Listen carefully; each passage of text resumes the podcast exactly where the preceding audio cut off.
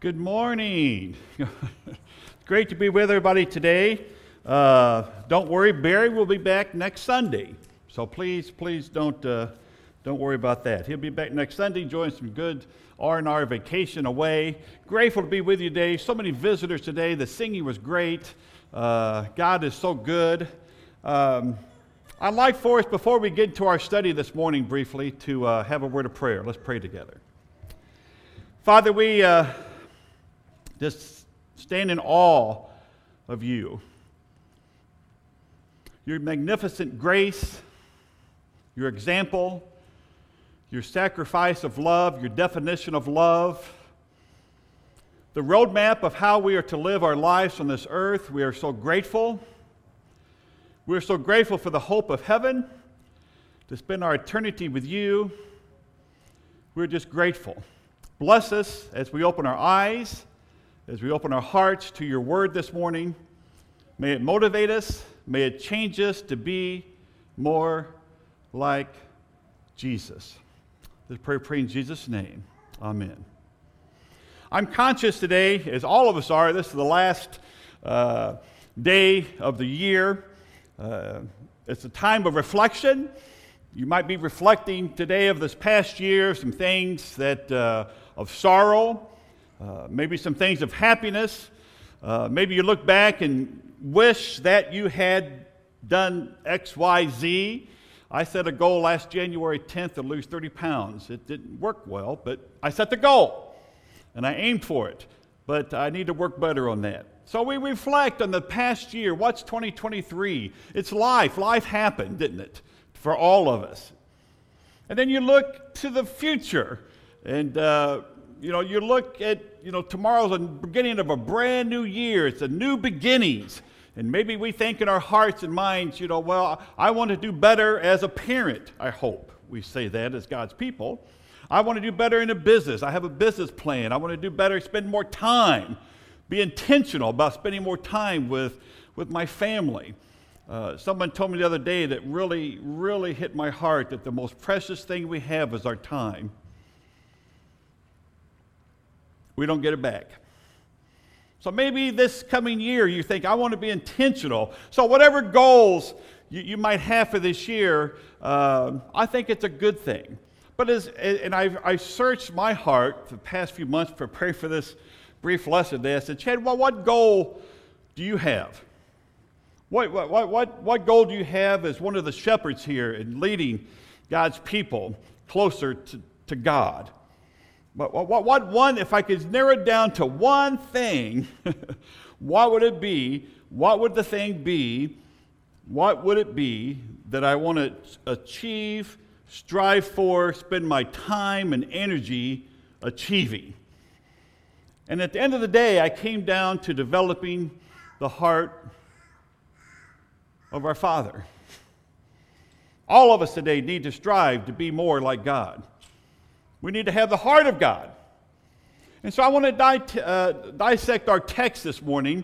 And I think six, uh, 1 Samuel 16 is a great way to look into the heart of God. It shows us exactly, I think, what God's heart is about. So let, us look at a little history of the story here. We know in 1 Samuel uh, 16 that God had left the heart or, of, of Saul. Uh, the people wanted a king because they didn't have the faith and trust in God as they should have. And so, you know, God had left Saul and he told Samuel to go and appoint from the house of Jesse uh, the future king to anoint him. And I, I, I look at my heart to try to picture the scene. So here comes Samuel, comes to the people, comes to the house of Jesse, and, and uh, you can look in verse, um, uh, verse 3 and invite Jesse to the sacrifice, and I will show you what you shall do. And you shall anoint for me him whom I declare. So that's the mission. We're going to anoint a new king. We're going to new a new person that would lead the people with God and to God. But then in verse 6, you know, here Jesse starts to bring in all of his kids in front of him. And Eliab thought, uh, when they came, he, he looked on Eliab, one of his brothers, David's brothers. He said, Surely, Surely the Lord, the Lord's anointed him.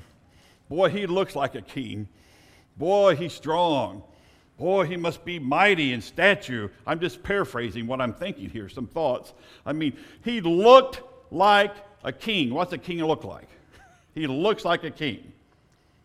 But the Lord said, No, don't look on his appearance, verse 7, or on the height of his statue, because I rejected him.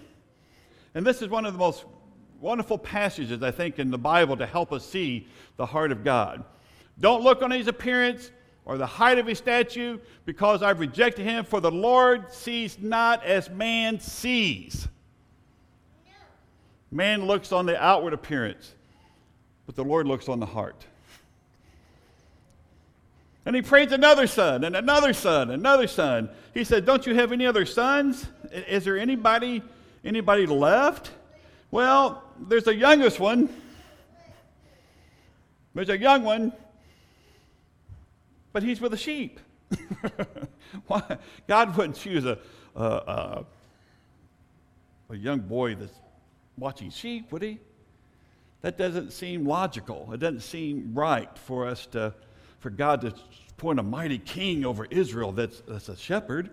And he, and he also says in verse 12, he's also, he was very ruddy. R U D D Y. I studied that word for two months for this lesson. Ruddy. It means small. Some people would say puny looking. Not very, uh, very weak looking. But he had beautiful eyes and he was handsome, the Bible says. And so God says, that's the one. But when God says, you know, when, when, when God says, you know, that man, man looks at things different than the way I look at things. Man looks at success this way, I look at success this way. This is happiness, the world says. God said, no, this is happiness. And happiness is, and I challenge all of us to remind us all today, is having the heart of God, having the character, the integrity, the mindset of God.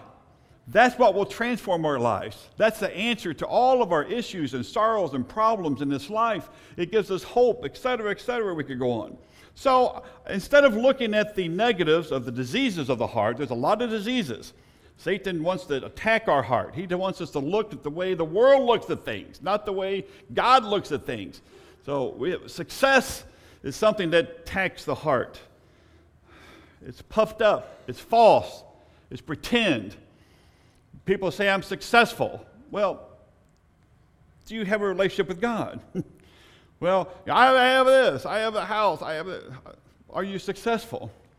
I remember my father one time we was walking downtown and he seen a gentleman that, uh, that had left the, the faith, uh, loved this world more than anything else. I said, Now there's a good man. And my father in law looked at me and said, Chad, what's he good for? I thought, oh, you don't say that about people. He just told me. But when I thought about it more and more and more over the years, he's right. What, what is his life for? What's it about at the end of the day if we don't have a relationship or have the heart or the character of God? I'm grateful that God looks differently at people differently and me differently than the world does. I'm grateful. So today I want to focus just on four things briefly that will help us cultivate that heart or that character um, of God. I want, I want us to reflect on the positive things. So, the, one of the, the first things, and we see this through the life of David, if you looked at his life, you can't, you've got to be humble. you've got to have humility if you ever want to have or be the heart of God. David was a great success. I mean, he wrote, I mean, the Bible says in 1 Samuel 18 14, uh, and God uh, blessed Daniel, uh, David, and continued to be successful in all of activities because the Lord was with him. I mean, the, facing Goliath, facing the armies of the Philistines. I mean, the, the writing most of the books, uh, book of Psalms. I mean, both people would say that David's, you know, he's a pretty good, successful king. But his success did not go to his head. He understood that success was not the things of this world, or the armies that he would conquer or the land he would conquer, the success is his relationship with God. The most important thing is our relationship with God. We must be humble. We can't be arrogant. The antidote is humility. I, I found a quote I want to read to you this morning. It says, Humility is not lowliness or to be humiliated or to be abased. One does not have to be a doormat of humankind to be humble. Humility is simply recognizing the grace and the mercy of God. When it comes to success and accomplishment, humility recognizes where these things come from. it comes from God. Humility. We must be humble. We must understand that all of us are, are weak and we fail and we sin and we're human. There's nobody in this room better than somebody else. That's the attitude that the Pharisees had that Jesus condemned more than anything else because of their arrogance, because they ate with sinners. And, and uh, the woman caught in adultery. Remember, that they're going to throw stones at her. You know, let him without sin cast the first stone. We could go through all the examples of the life of Jesus. Humility. Humility. We must be humble. We must be humble. That's my goal, to be more humble. We must be trusting in the Savior, number two. If you look at any of the writings of David, his life was put in the hand, he put his life in the hands of God. Was he perfect? No. Did God still describe him after man after his own heart? Can you imagine the compliment? Here's a here's you know, here's Adam alone, a man after God's own heart. There's no greater compliment, there's no greater epitaph, there's no greater compliment that anybody could give anyone, a man after God's own heart. So we got to be trusting in God. We trust in so many things of this world. We trust in all the, the things that Satan throws at us. But at the end of the day, we've got to trust in God and, and be faithful and, and, and have our faith and trust and hope in Him, that His word is true, that His Word is alive, that it's active, that uh, the truth is still here and prevalent. Third, we'll never have the character of God unless we repent of our sins. I love the Bible for many reasons. One reason in particular, it doesn't cover up anyone's sins or faults. I love the story of David, we're talking about briefly this morning. He had a sin with Bathsheba. He paid consequences the rest of his life for it. But still, still, God said he has my heart. He's repentant. He wanted to be like God. He wanted to serve God. He learned from the mistakes that he made in his past. How terrible. I've heard this past few weeks, a few people, we're not here, but we're, we're, we're judging people for the mistakes they made 10 years ago. Where's grace? Where's grace? Don't you need grace? Don't I need grace? Don't I need forgiveness? Don't I need a second chance? Don't I need the cross of Jesus as much as you do? We, we need to stay out of the judging business of people's lives. Now, when people are wrong, the Bible is clear with sin, we know that. But there's a right way and a wrong way to approach people with humility, with love, with the attitude of restoration and getting one back in a relationship with God not shooting them with a gun. but we've got to be repentant. At the low point in David's life, he was involved with adultery, murder of her husband. David was a great sinner, but he also was a great repenter. Let's don't lose that point today. In Psalms 2 Samuel 12, 13, he says, I have sinned against the Lord. In Psalms 51, he opens and pours out his heart of how he's hurt God and disappointed God. I look back this past year, I haven't been the disciple I should be. I could do better. I need to get into the Word more. I need to enhance my prayer life. I need to enhance my relationships, as Adam mentioned in class today. Be intentional working on that.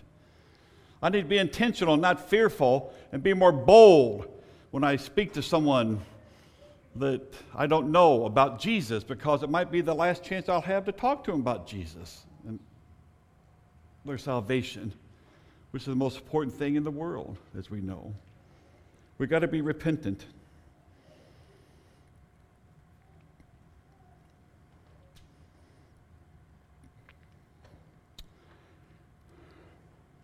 A lot of things we can look in the past. Some people live in the past. I was talking to someone this week, they're living in the past. They can't move forward, they can't look on. They're stuck in the mistake that they made 30 years ago. God renews, God forgives, God forgets. God's grace is real. So I had a lot of goals this past year. Some goals I, I achieved, as you, some I haven't. I'm looking forward, I'm optimistic personally in my personal life to grow closer to God. I pray that you are too. As a church, I wanted to, to us to be closer, to be more like minded, to have the mind and the spirit and the heart of God. That means be more forgiving. That means be more loving. That means be more patient with each other. That means to be more intentional about serving and caring for and looking at the needs of each other in the body here. Whether it be a small text or a kind word or somebody over for dessert or a meal. Maybe it's talking to someone that's been sick, that hasn't been out of the house in a, in a few weeks. I, I have a list in my mind I could go on for hours here today of thinking of other people. That's what Jesus did. So that's what I want to be. I want to be more of the heart of God. I want the heart of God. I want the compassion of God, the forgiveness of God. I want that. That's my resolution. Not just today, not just the beginning of a new year, but I challenge all of us that we have that in our hearts every single day to be what God wants us to be. I'm grateful God doesn't look at us the way other people do. I'm grateful that God could look beyond a rudder ready little boy and see the potential. I'm grateful that we can see the potential in each other of what somebody can be, not what they are. I'm grateful God's seen that in me and put people in my life that because of the faith I have today, because of a grandmother and a mother and many people in my life, I'm grateful. So let's be more grateful this year. Let's have more of the heart of God, the character of God, the integrity of God. That's what we need to strive for, to challenge each other for. And that's just what I want to challenge us today. That's, that's the resolution that will solve all the resolutions that we have in our lives. I'm grateful for God. I'm grateful for you. Let's close in a word of prayer this morning. Father, we, uh, we sometimes stumble with words to truly reflect our hearts. And I pray, Father, today for everyone that's here today that we will have a deep, deep resolution in our minds and hearts that we would have more of your character, more of your spirit within us. Help us, Father, challenge us to read your word more, to pray more, to open up our eyes for opportunities to serve and to love and to show each other and to show this world that God is alive. We know, Father, that there's so much sin in this world, there's so much evil, and Satan is surely reigning. But we know, we know that you're in control. We know, Father, that we have the victory in Jesus. Help us to live like that. We pray, pray in Jesus' name. Amen. If we can help you, encourage you, if you, you can start a new beginning today, if you're not a Christian, there's no better decision you could ever make in your life, more important decision. If you're here and you haven't been connected or involved or using your talents and abilities in the kingdom as you know you should, it's a new day. it's, it's the first day of the week. You're here with people that love, that forgive, that show grace because we've been extended grace. So if we can help you in any way, we want to do that today. Let's stand and sing our song of invitation this morning.